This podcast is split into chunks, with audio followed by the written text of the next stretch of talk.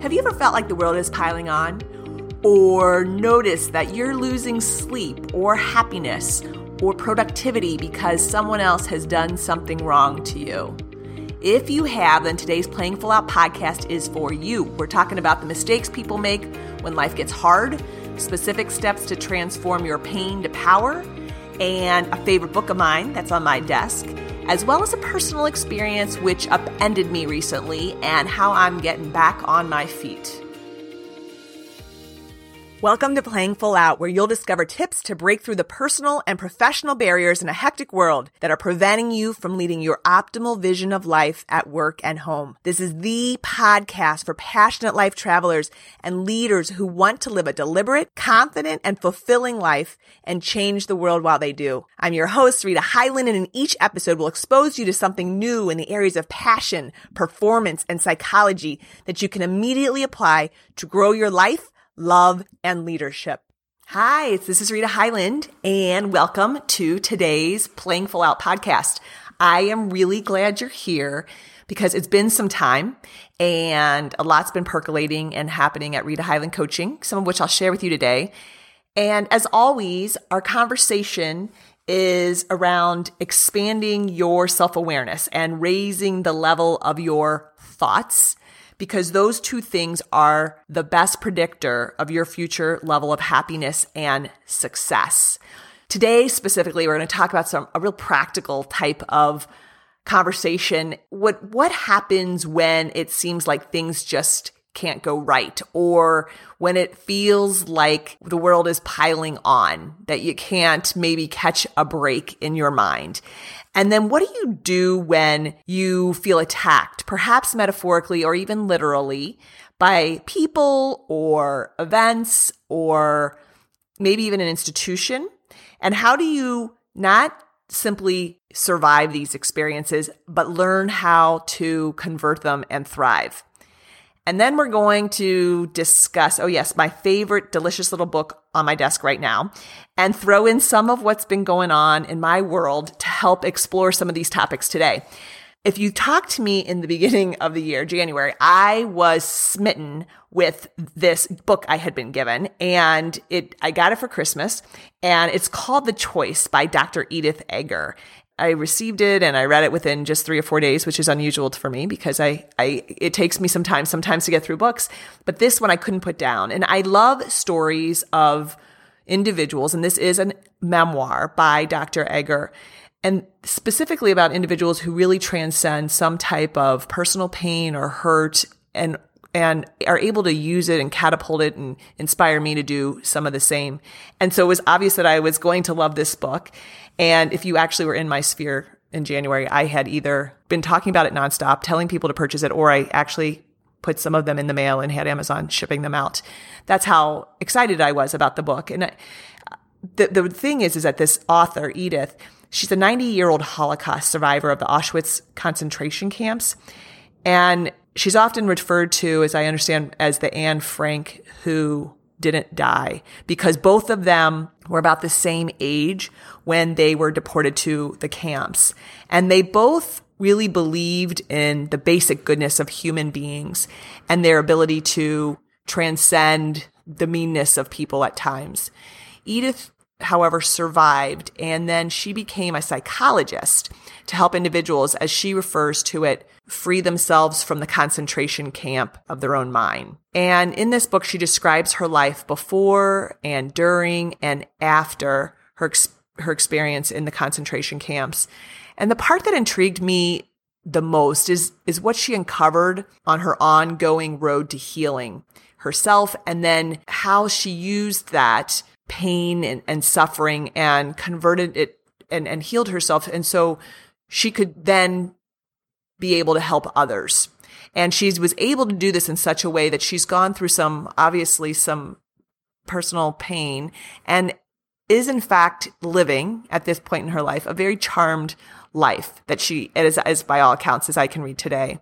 And she, Edith does make it clear that she never wants people to think my God, um, she made it through the concentration camps. How on earth can I complain or why can't I handle my challenging and controlling boss or my difficult teenager or the fact that I lost my job. This is not what she wants you to think. She doesn't believe in a hierarchy of pain. She maintains that all pain is real pain and that there's a way to move through it and heal it so that it doesn't take over you, so that you're not a victim to external circumstances and that your life is not limited by things over which you had no control and that you're not forever governed by events or people or governments or other institutions. So whether you're in a bad marriage or your boss is controlling or you're in a job you don't like or you've made a mistake that you can't let go of or you have a maniacal family member or someone betrayed you or your kid's suffering and you don't know what to do about it. You can not only embrace joy regardless of these circumstances, but by the power in you, you can also, as I said, convert them and in spite of them, love your life even more. So you can go from my life is so hard to I'm living a charmed life. Now, charm living to me is is simply a word I, likely picked up along the way from a teacher or two, or I've come up with it on my own to mean that we can embrace our life and our and joy today, even regardless of what has happened to us, and that that it that that and, and in spite of it. So and maybe more so even in light of it. So that's charmed living to be able to, regardless of what's happened in your day to day, to be able to stand up and say, I still am living a charmed life. So Dr. Eger is obviously an extreme and profound example that things just happen in life. She was probably, I think, 16 when it happened and an event that over which she had no control. She maintains that we can escape pain. We can't actually escape pain, but that we can escape long-term suffering. So my words or short-term version of this is that pain happens, suffering is a choice. Bad things can and do happen in life to all of us. And we, but we, we have the option, if you will, to, to if we're going to suffer regarding them. So early in the book, she makes this distinction, which I really appreciated in that it's regarding, um, the difference between victimization and victimhood. And she says there's a choice between victimization and victimhood. We're all likely to be victimized in some way in the course of our lives. We've all had these experiences. At some point, we will suffer some kind of maybe affliction or abuse or a tragedy. And they're caused, those things are, that are caused by circumstances or people, or as I said, institutions that are outside of us or that we have no control over. And this really is called life. This is victimization. And the key here and the distinction is that it comes from outside of us. It can be the bully at school. It can be the raging husband. It can be, or spouse. It can be the abusive, um, member of the family. It can be the lover who cheats. It can be an accident that befalls us. It can be an attack that's happened to us. These things just happen. In contrast, victimhood happens or it comes from the inside. And no one can make you a victim but you. We become victims not because of what happens to us, but when we choose to hold on to that victimization. This was something I grasped very early when I grasped it many years ago. It was it was life-changing that I have a choice of whether or not I'm going to be a victim to experiences if I'm going to give my power away and sometimes we don't even know that we're doing it, that we're being a victim. And then there's other times when we, we know that things have a hold on us, but we don't know how to get out of it. So I'm going to talk about both of those topics today, how to become m- more aware that we are playing the victim role.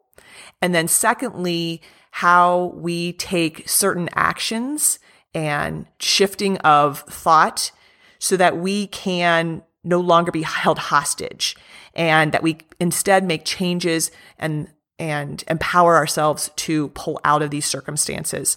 Will Smith recently had a really neat video, and if you Google it, you'll find it where he's making the distinction between responsibility versus fault. And he makes the case that too often we become obsessed with whose fault something is and that we say it's their fault and they need to say sorry or they need to fix it or they need to make it right and that they need to know and pay for what they did in order for us to be okay or to be happy or to be at peace again. And when we do this, we become the victim because we're waiting for something outside of us to happen, again, over which we have no control. So it's sort of like having hope be a strategy, which it never is. Hope's never a strategy. And we don't use what we have to make the changes. And so in that in that those moments we give our power away. And Will Smith specifically says that it's it might not be your fault, but it is your responsibility to own your own happiness and to own your own peace in your own heart and your own life. And again, that it may not be your fault, but it is your responsibility in terms of your own life to rise up through those again. We all, and I think this is what's important, is we all have these experiences. They fall all over the spectrum in level, in, in terms of level of intensity, but they nonetheless do. These are the stories of our life.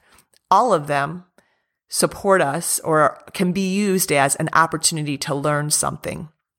So, one of the ways, a very pragmatic way that I've used and helped others to convert bad experiences and that over which they are feeling that they they know are having a control over them is to ask this question is what is or what do you need to do to find peace if nothing else is to change in the situation? What do you what what do you need in order to find peace for the in order for the situ- if the situation was not to change? Because that is our job and our responsibility. At our most organic and true state, we are peaceful. And so when we get misaligned from that, our job is to bring ourselves and return ourselves back to that state. And so that we are able to become the people that we are called to be and that we are put here to be to live the optimal visions of our lives as well. So again, remembering this idea that pain happens, but suffering is a choice. I was talking to a client the other day who was having challenges at work. He'd been told his kid was suffering and his teenager was locking himself in his room and he didn't know what to do about it. He had a project at work that he thought would come in for fruition and it wasn't looking good. And he was the only one of his siblings who seemed willing to help his aging mother. And he looked at me and he said, I, I just feel like life is piling on. This happens to all of us. Things in life happen that can seem like they can be monstrous and that it's one after another. And we have this thought that we should be overcoming them. Tony Robbins one time said something and that I thought was profound, which was that the problem we have is that we think we shouldn't have problems. He went on to say that he believes that and our hope is that we have better problems, but sometimes we don't even have better problems. And what do we do when it feels like we keep getting handed the proverbial shizzle sandwich? And I could relate to this, this man that I was speaking with. And I asked him a little bit more and I, I asked him, well, what are your thoughts really about what's going on? Because it is our thoughts that are either building our life or not. If we know that there's going to be a constant, that there are times when we experience pain, full experiences, are we aware that our distinctions of thinking are either going to contribute to to helping us build towards where we want to go, or they're either going to contaminate or destroy. And I really was in tune with this man. I got it. I get what it's like. I've had those moments too, and we all have. So it seemed like one after another, and people are like, wow, how can you move through that? How, how does that happen just to one person? And how are you moving through it with such seeming grace and ease? And I know that one of the biggest paradigms of, of thinking that supports me and, and being able to navigate ch- challenges like that is to ha- understand that everything is happening to support my evolvement. And sometimes I might not understand how in that moment, but that I look for what is the backdoor gift? What is the opportunity even in the difficulty. Where's my opportunity to learn something? And how, in even a strange way, is this working out perfectly? There's something when you're looking for that to be so that you're amazed at how you can still be living a charmed life in, in light of it.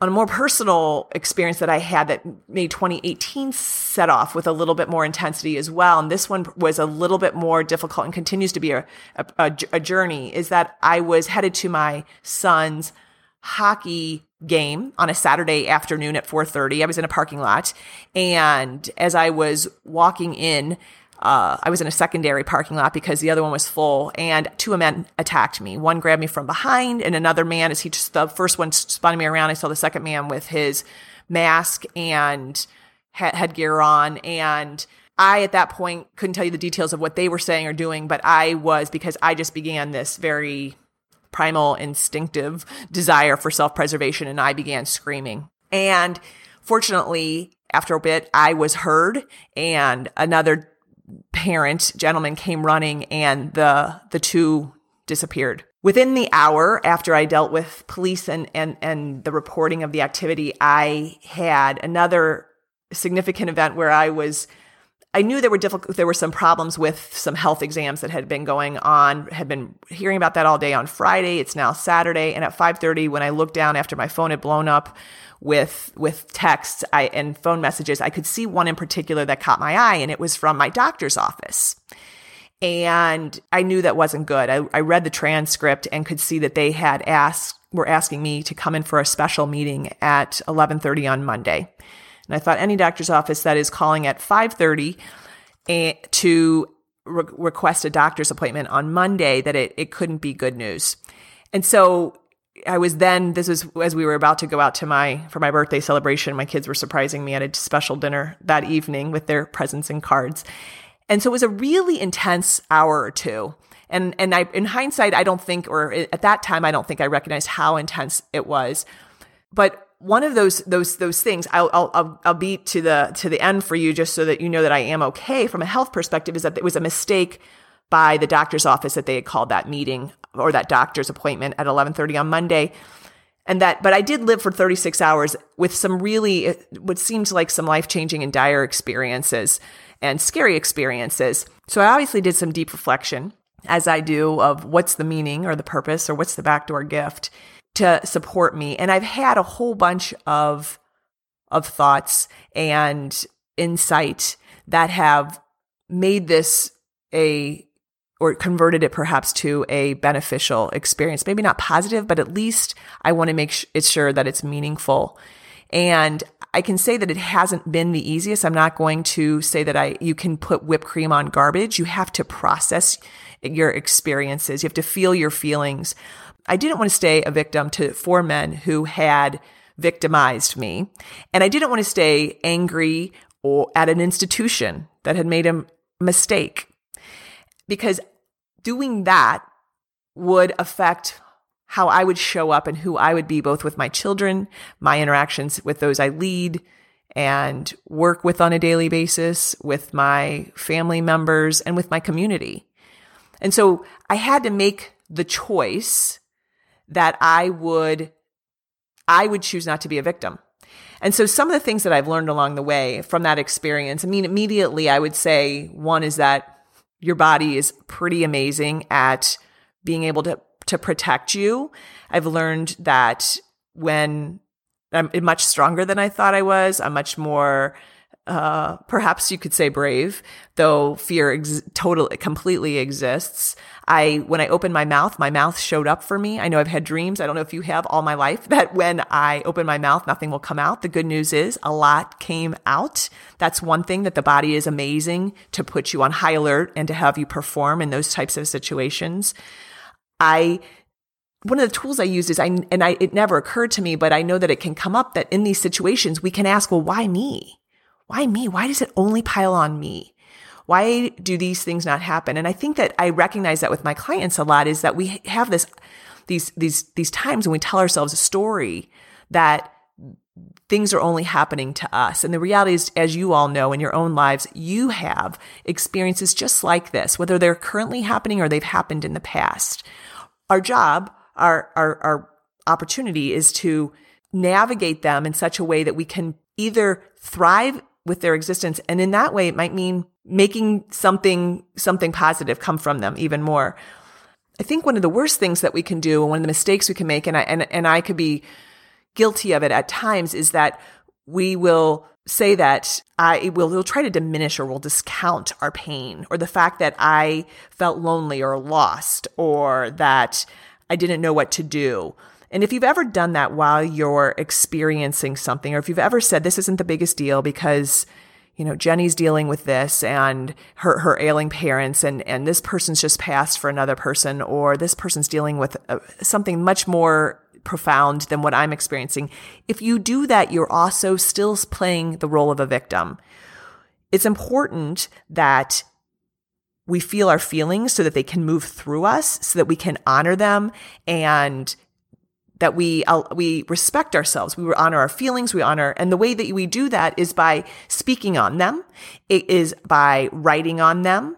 It is, you know, there's a University of Texas research that showed people, uh, victims of PTSD when they were asked to write on their experience for just 15 minutes a day, that they were able to heal at a 60% higher rate than those who didn't. It's not that they sat and stewed on it, but they made sure that they felt it, experienced it, and, and were doing some release of it. And there's all types of ways to release uh, our pain. What I've learned is that time doesn't heal.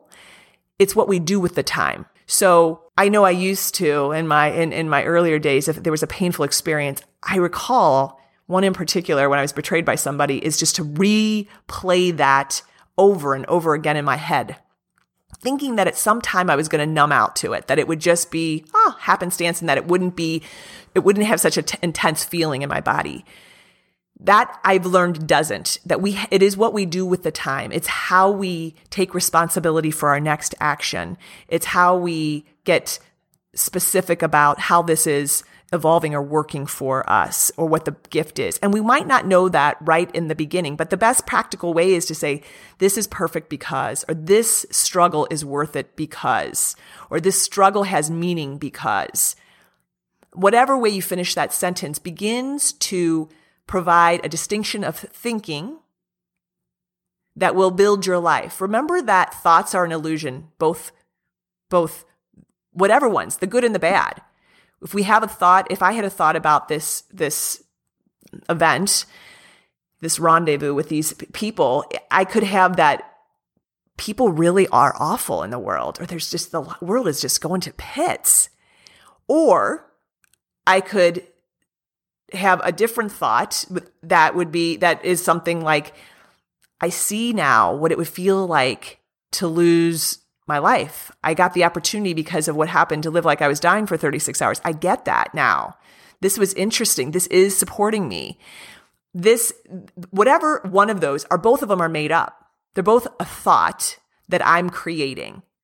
The one I choose is the one that supports where I want to head to become from a more peaceful and a profound state where I'm able to show up and be the best me.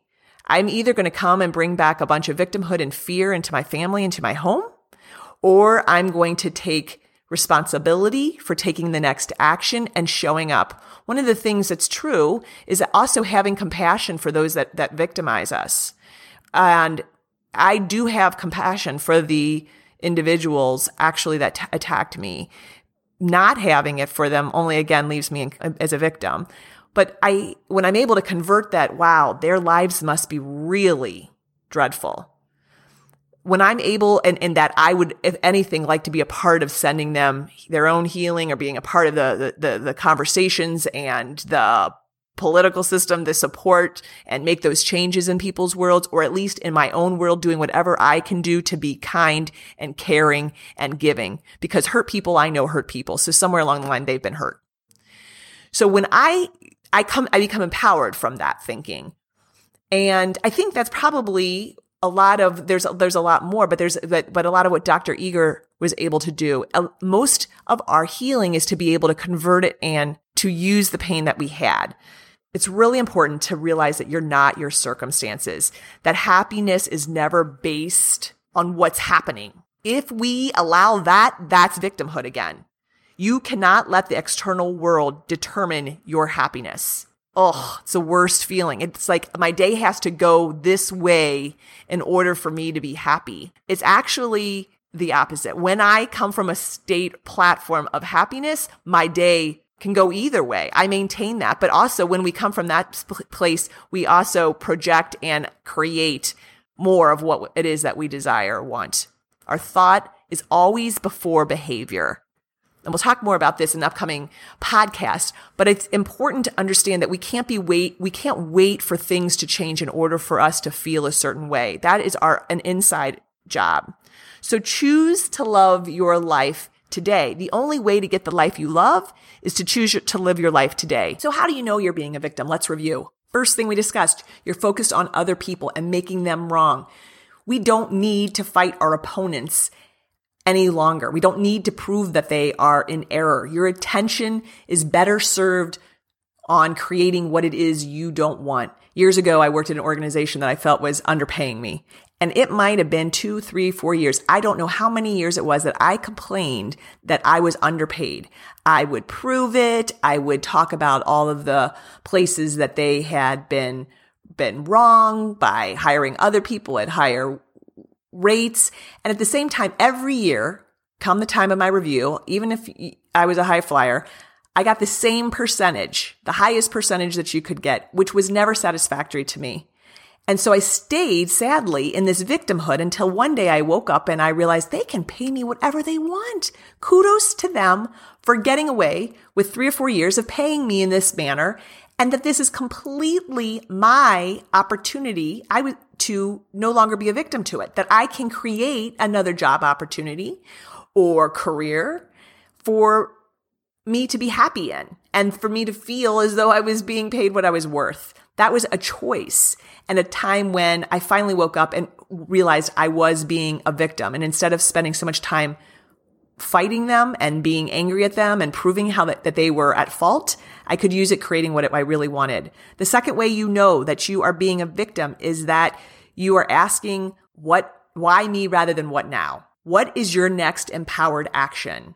That is the opportunity before you. The third way to know that you're being a victim is that you're simply unhappy. You're telling yourself it should be another way. Use that feeling of unhappiness as a messenger that it's time for a new direction or a change or even a new way of thinking. In my experience, if something has happened, it was supposed to happen. And this can be pretty grisly and uncomfortable because usually it's painful. This helps me to stop suffering fighting reality and to move forward. The other thing to note is that when I look at my life and I look at other people and I ask them questions for the past 20 years, what are those moments that were the biggest eye openers or shifts for you? All of them originated from a place of pain. So pain can be amazing catalyst. When we try to take other people out of their pain or avoid our own or stay stuck in our own, we are not looking at what the opportunity is in light of that pain. So instead of suffering fighting reality, the, the opportunity to, to convert or transform when once we do know that we're in victimhood, the one, number one way is to seek to say, what is the meaning in this struggle? Or how can I make meaning out of this struggle? Is there a backdoor gift that's actually helping me and conspiring to support me? The second thing to do, as we talked about, is to ask yourself, what do I need to be at peace if the situation is never going to change? That is called peaceful acceptance with what is. Declare, I'm taking my power back. Anything after I am is a powerful conductor. And standing in it and saying, I'm taking my power back. I am going to use my voice is sends ourselves the message that it is a new and different day and it will elicit new and different behavior.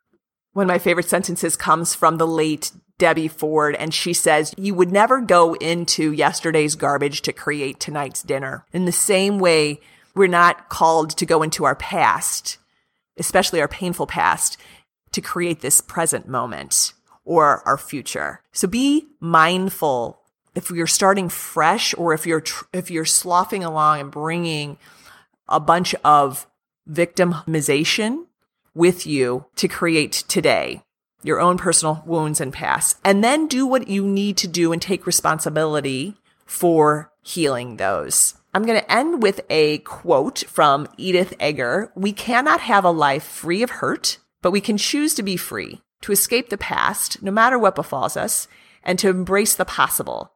I invite you to make the choice to be free. I look forward to us getting together in our next podcast here on Playing Full Out. In the meantime, have a powerful and wonderful day. Thanks for tuning in to Playing Full Out. Be sure to subscribe on iTunes for more tips, tools, and inspiration to leading the optimal vision of your life, love, and leadership. And remember, a half version of you is not enough. The world needs the fullest version of you at play.